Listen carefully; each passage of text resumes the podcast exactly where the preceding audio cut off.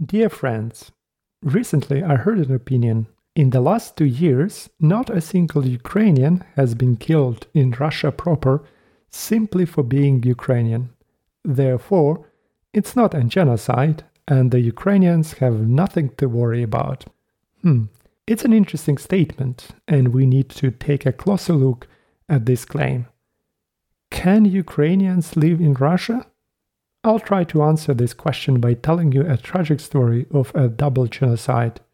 In fact, it was the largest genocide in the 19th century, and you probably never even heard the name of the country it took place in. Before we delve into today's episode, let's begin with a fundamental understanding of the term synonymous with the worst human suffering genocide. The term genocide was coined by Raphael Lemkin in 1944. It refers to the intentional and systematic destruction of a racial, ethnic, religious, or national group. It involves acts committed with the intent to annihilate, either in whole or in part, a targeted population. Raphael Lemkin specifically included the Holodomor as the example of genocide in his writings, but we won't speak about it today. Today, I want to speak about another horrific instance of genocide, which Ukrainians might actually be partially responsible for. Genocidal actions can manifest in various forms, including mass killing, forced deportations, and the eradication of cultural identity. Please note the last part eradication of cultural identity. Genocides leave deep scars on the survivors, haunting the collective memory with stories of unimaginable pain and loss for generations. In fact, the consequences of genocide persist even after the killing stops. Once the genocide is committed, I would argue the stable institutions are no longer viable because the perception of risk and priorities is too distorted to do something as mundane as paying taxes or saving for the retirement. Let's take 1944 for example. The Nazis are kicked out from Eastern Europe, and the Russians who replace them commit a series of genocides deportation of the Chechens and Ingush from their land. Between one quarter and 50% of them died in the process. A very similar thing happened the same year to the Crimean Tatars. Between 18 to 46% of them perished during the 1944 deportation. All you have to do is to displace them forcibly, and they'll die inevitably in the process. It's a common tactic employed in different genocides around the world. Now, armed with a deeper understanding of the term, let's embark on our exploration of the main topic of today's podcast the Circassian genocide. Chances are that you have never heard about this important story. Circassians are an indigenous nation native to the historic country of Circassia in the North Caucasus to the east of Crimea. Basically, if you look at the map, it's just to the east of Crimea. The last capital and the largest city is Sochi. It's where the Russians organized the Winter Olympics just before invading Ukraine in 2014. As a consequence of the Circassian genocide perpetrated by the Russian Empire in the 19th century during the Russo Circassian War, most Circassians were exiled from their homes to modern day Turkey and the rest of the Middle East. Currently, there are as many as 3.7 million Circassians in diaspora in over 50 countries. So, what exactly happened to them and why this story is worth hearing? The Circassian genocide was a systematic mass murder and expulsion of 95 to 97 percent of Circassian population by the Russian Empire, resulting in 1 to 1.5 million deaths. Killing methods used by the Russians during the genocide, including impaling and tearing the bellies of pregnant women as means of intimidating of the Circassian population. Russian generals such as Grigory Zas described the Circassians as quote unquote subhuman filth and glorified the mass murder of Circassians, justified their use in scientific experiments, and allowed his soldiers to rape women. The Russian government developed a genocidal strategy of massacring civilians. Only a small percentage who accepted Russification and resettlement within the Russian Empire were spared. The remaining Circassian population who refused were killed en masse. Circassian villages would be located and burned, systematically starved, and their entire population massacred. William Palgrave, a British diplomat who witnessed the events, wrote that, quote, their only crime was not being Russian, end of quote.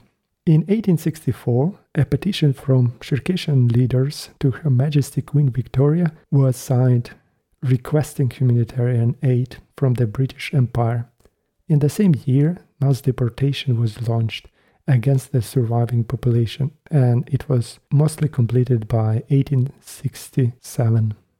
Calculations, including taking into account the Russian government's own archival figures, have estimated a loss of 94 to 97 percent of the Circassian population in the process. Ottoman archives show more than 1 million migrants entering the land from the Caucasus by 1879, with nearly half of them dying on shores as a result of diseases.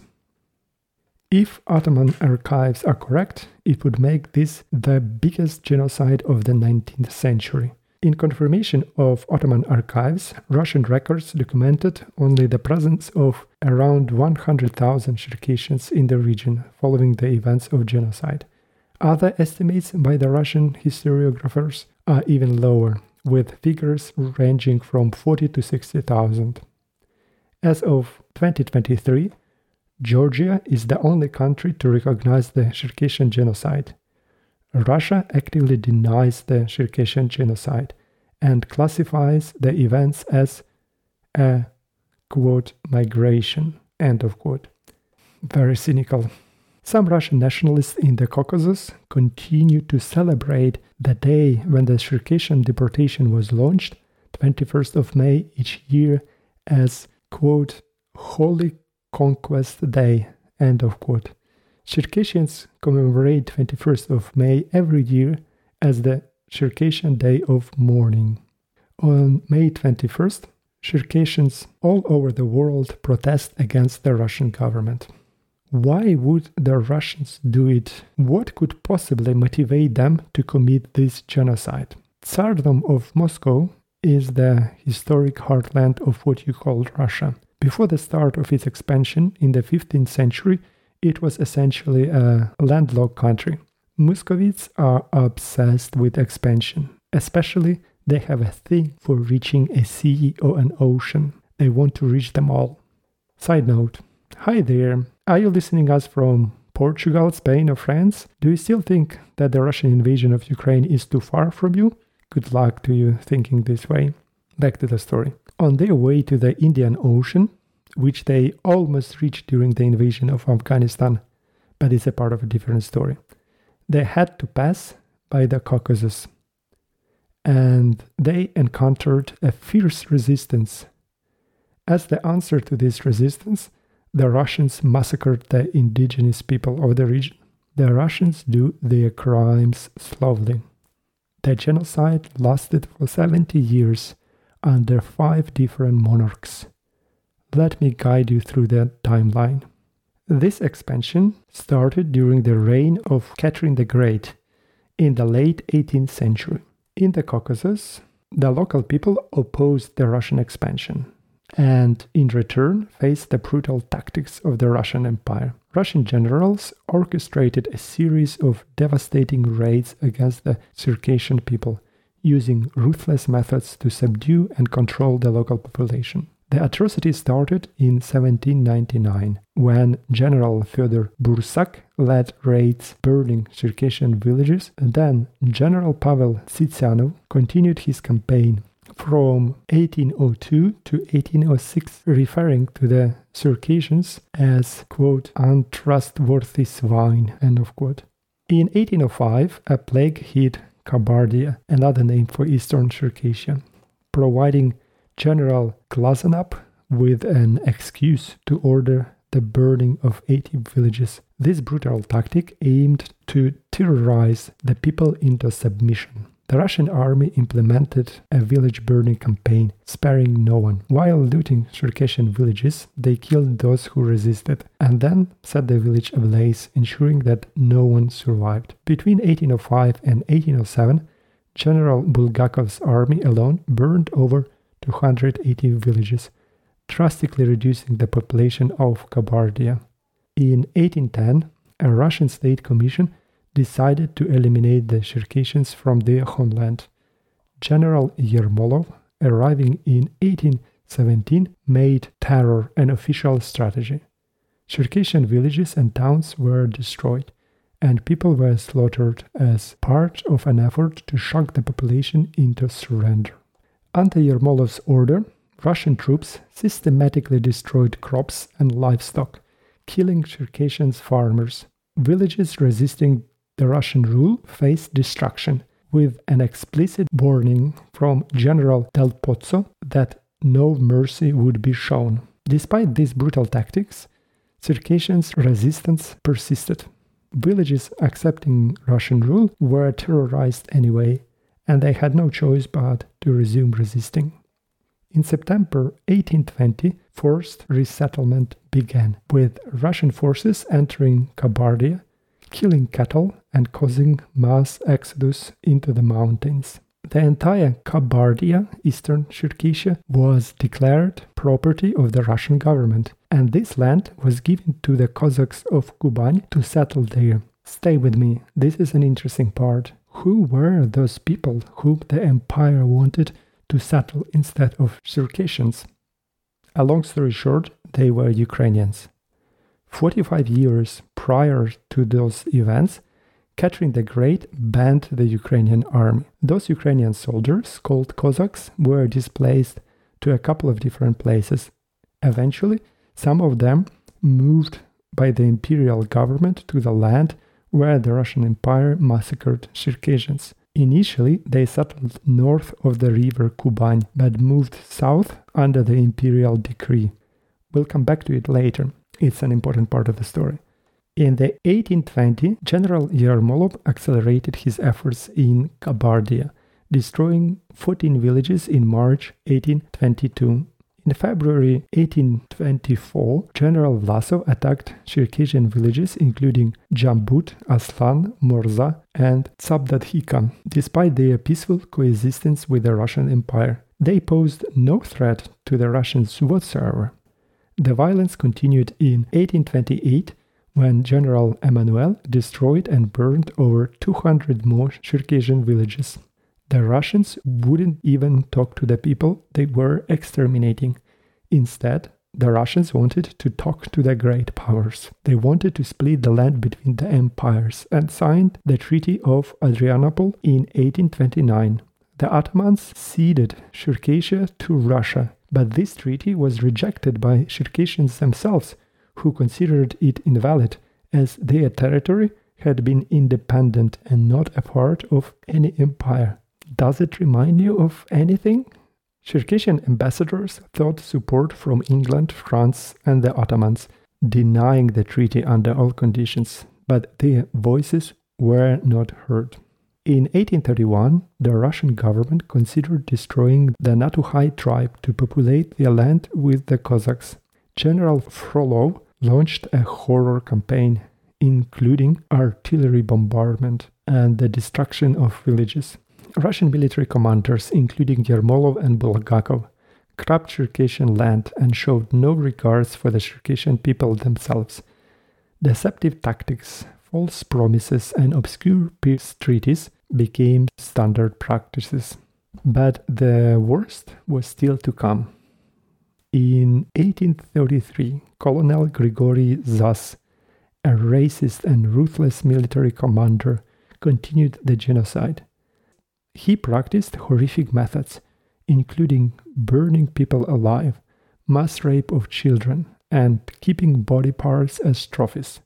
His brutal strategies aimed to terrorize and drive away the Circassians, whom he referred as, quote, savages and bandits, end of quote.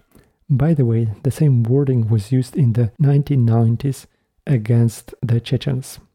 Zas led expedition into Circassian territory, destroying villages and towns between 1833 and 1835. His forces engaged in mass murder, burning settlements, and seizing cattle, all while glorifying the destruction in his reports. In one of his reports, Zas described capturing Circassians who refused to surrender voluntarily, ordering their execution. He then details the destruction of a neighborhood, with the Russian forces causing panic among the residents, forcing them to flee into the forest. The Cossacks, soldiers, and artillery continued the onslaught, leaving the neighborhood in ruins. The atrocities reached unthinkable levels as Zas reportedly burns Circassian boys and men alive for entertainment. His cruelty extends to cutting the bellies of pregnant women with bayonet. Zas goes further, sending severed Circassian heads to friends in Berlin or using them for anatomical studies. Corpses are decapitated on the battlefield and Zas keeps the heads as trophies. Make no mistake, it was not some rogue general. All of this was officially approved by the Russian government. Zas is depicted as the devil in Circassian folklore. He operated with shocking cruelty until his removal from service in 1942. However, the campaign of terror and violence continued under the new leadership. In 1837, some Circassian leaders offered the Russians a white peace, seeking to end the bloodshed. In response, General Yermolov, under Russian command, burns 36 Circassian villages, intensifying the cycle of destruction. Yermolov said, I desire that the terror of my name shall guard our frontiers more potently than chains or fortresses. During his period, the Russian cultural icons such as Pushkin and Lermontov traveled to the Caucasus to glorify the Russian crimes. Pushkin, for example, wrote Prisoner of the Caucasus, a narrative poem in which a Circassian girl falls in love with a Russian prisoner of war who is too brooding and cynical to return her feelings until she risks her life to set him free, at which point he asks her to go with him to Russia. She cannot. She gets depressed and drowns herself instead. In the epilogue, Pushkin is not hiding his message. He implies that the Circassian girl's fate is that of the North Caucasus people in general. The scariest line is, quote, Submit Caucasus, Yermolov is coming. The same Yermolov that I just described. He is the war criminal who wished his name was synonymous with terror. If some of you think that it was acceptable by the standards of that time, you're wrong, it wasn't. Pushkin was criticized by some of his liberal friends, such as Vyazantsev, for glorifying the war criminals. Another example is Lev Tolstoy, a great Russian writer, who was a pacifist and he disapproved of the methods of the Russian troops. At the same time, he supported the policy of annexing the Caucasus to Russia, but not by violent means. In the story, Haji Murat he shows that it was the cruelty of the Russian troops that pushed the locals into armed resistance to the Russian expansion. A Russian liberal is a special kind of impotent. And some years later, in 1845, the Ukrainian national poet Taras Shevchenko dedicated a poem to the brave people of Caucasus. And glory, freedom's knights to you, whom God will not forsake. Keep fighting, you are sure to win. God helps you in your fight. For fame and freedom march with you, and right is on your side. As you might imagine, he was persecuted for this poem. I believe it's a good example of the difference between Ukrainian culture and so called Russian culture. All this time, the people of Circassia keep trying to reason with the Russians to stop the genocide. In the negotiations leading to their 1856 Treaty of Paris, attempts by the British representative to defend Circassian rights were declined. The final treaty places Circassians under the Russian sovereignty, denying them the same rights as Russian citizens in Russia. Do you still believe in negotiating with the Russians? Russian sovereignty over Circassia only accelerated the genocide, and the 1860s were the bloodiest years. By 1861, Russian Tsar Alexander II officially sanctions the extermination campaign against the Circassians. He orders the establishment of Russian Christian settlements in Circassia's lands. In the 1960s, the Russian government, led by figures like Count Nikolai Yevdokimov and Dmitry Milutin, endorsed mass expulsion and extermination of Circassians. They claimed that the goal was to, quote, cleanse the land of hostile elements, end of quote. And this ideology became an official policy. The military commanders organized massacres and ethnic cleansing. Milutin's plan focused on eliminating the Circassians as an end in itself, and the Russian army engaged the systematic destruction of the Circassian settlements. In 1962, the order to deport Circassians was issued, but the Russian commanders preferred massacres over relocation. Reports from that year indicate systematic destruction, with villages burned, population massacred, and entire regions depopulated. In 1864, the tragic events in Circassia took an even darker turn. The valley of Hods near Maykop becomes a battleground where the Upuch population makes a desperate stand against the advancing Russian troops. Women join the fight alongside men, discarding their jewelry into the river and taking up arms for the last stand. General Yevdokimov orchestrates a brutal assault. The Russian Imperial Army surrounds the valley bombarding it from all directions with heavy artillery.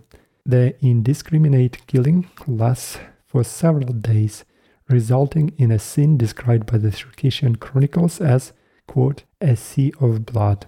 Men, women, and children are mercilessly slaughtered. The Russians go beyond their regular brutal acts and use cannon shells to target Circassian children for entertainment. The resistance in Hods represents one of the final acts of defiance, as Circassian armies, surrounded and refusing surrender, opt for mass suicide instead. At approximately the same time, in a battle of Kbada in 1864, a combined Circassian forces face a massive Russian army of 100,000 consisting of Cossacks, many of whom were Ukrainians, and Imperial Russian forces. The Circassians, comprising of local villagers and militia, are defeated. Thousands are driven to the last capital of Sochi, where many die while awaiting deportation. The last pockets of coastal resistance are systematically defeated, leading to mass killing of men, women, and children. The Russian army celebrates victory with a military and religious parade, publicly mutilating 100 Circassian warriors in a gruesome display of authority. That's what you need to know about the Russian religion. Following the military victory, the Russian army it intensifies its efforts to burn remaining villages. They burn fields, they cut down trees. Ecocide is another thing the Russians are good at. By the end of 1864, the Russians removed practically all Circassians from their former settlements, setting the stage for a new population to replace them. During the genocide, the Ottoman Empire, hoping to increase Muslim population, invites the survivors to go to Turkey, promising acceptance and better life. Russia approves of this decision, and General Yevdokimov is entrusted with enforcing the mass Circassian migration. Again, I cannot miss the obvious analogy with the Ukrainian refugee situation. Circassians face dire conditions during their deportation. Crowded and overloaded ships, referred as floating graveyards, become breeding grounds for diseases. Many overloaded ships sink before reaching the coast. Witnesses describe scenes of death, hunger, and diseases among the deportees. Russian forces under Yevdokimov drive Circassians to the coast, overwhelming the Ottoman capacity to accept the deportees. The Ottomans plead to stop the deportations on humanitarian grounds, but the Russians refuse the request. Moreover, Yevdokimov accelerates deportations, until there are no Circassian settlements left. The tragedy continues, with many exhausted Circassians dying on the Ottoman shores upon arrival or during the journey. So, what do the Russians have to say about it? In contemporary Russia, the issue of the Circassian genocide is a contested topic. A presidential commission has been established to address the events of the 1860s with a notable focus on denying the characterization of these events as genocide. The Russian government expresses concerns that acknowledging the events as genocide could lead to potential claims for financial compensations. Furthermore, there are fears of repatriation of the diaspora back to Circassia.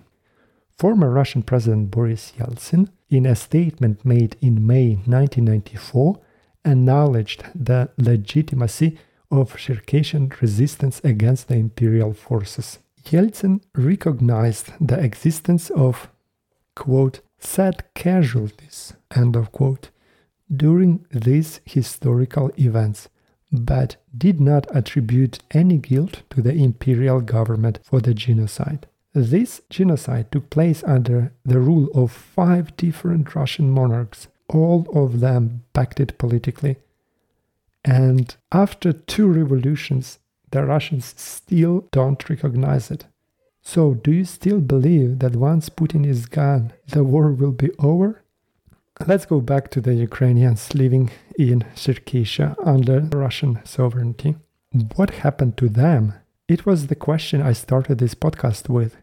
Can Ukrainians live under the Russian rule?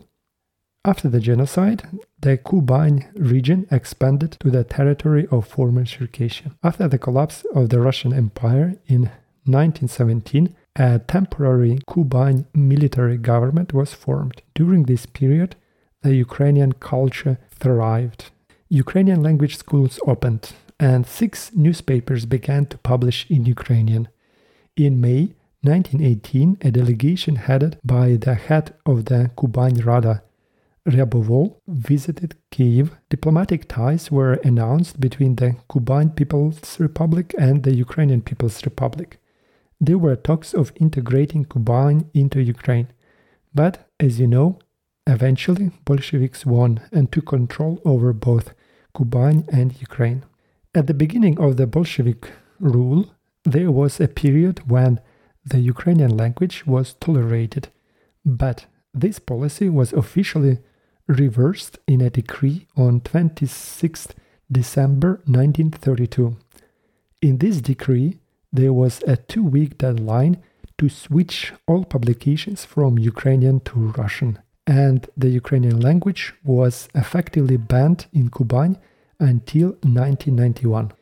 A representative of the Ukrainian State Publishing House claimed 1,500 Ukrainian teachers in the Kuban were either killed or deported. The professional Ukrainian theater in Krasnodar was closed. All Ukrainian toponyms in the Kuban, which reflected the areas from which the first Ukrainian settlers had moved, were changed to Russian names, erasing any memory of Ukraine. Russification, Holodomor of 1932-33, and other tactics used by the Russian government led to a catastrophic fall in the population that self-identified as being Ukrainian. Kuban Ukrainian population declined from 915,000 in 1926 to only 150,000 in 1939. It's a six-fold decrease. Official Soviet Union statistics of 1959 state that Ukrainians made up 4% of the population. In 1989, 3%, and they were only 0.9% in 2002. And as of 2024, I assume no one dares to speak or even to self identify as Ukrainian in Kuban anymore. And make no mistake, the same is happening now to the Ukrainian territories under the Russian occupation. By some estimates, over a quarter of the population of Crimea did not live there before 2014. The Ukrainian language is not taught in schools, and the history and geography lessons are replaced by the Russian lies. Recall the definition of genocide. Mass killing is not the only way to commit it. Cultural eradication is another form of genocide. So, as you can see, those Ukrainians living under the Russian rule were used as a tool by the empire they were displaced to other people's land to help the empire with its genocide of the Circassians.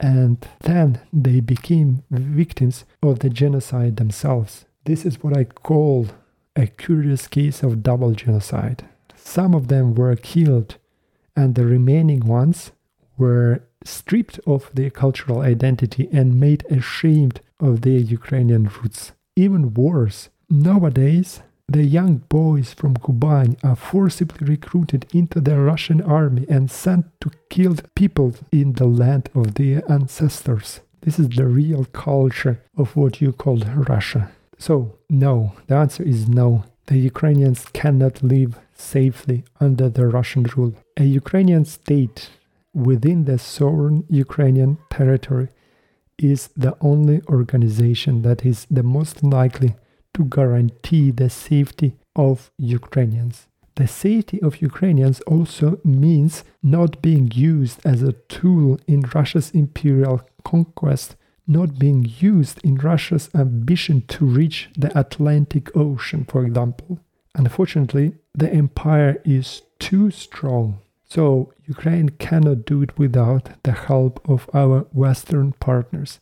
Ukraine cannot do it without you and the rest of the civilized world. During the elections this year, please make sure that your political representative has Ukraine on his or her electoral campaign agenda.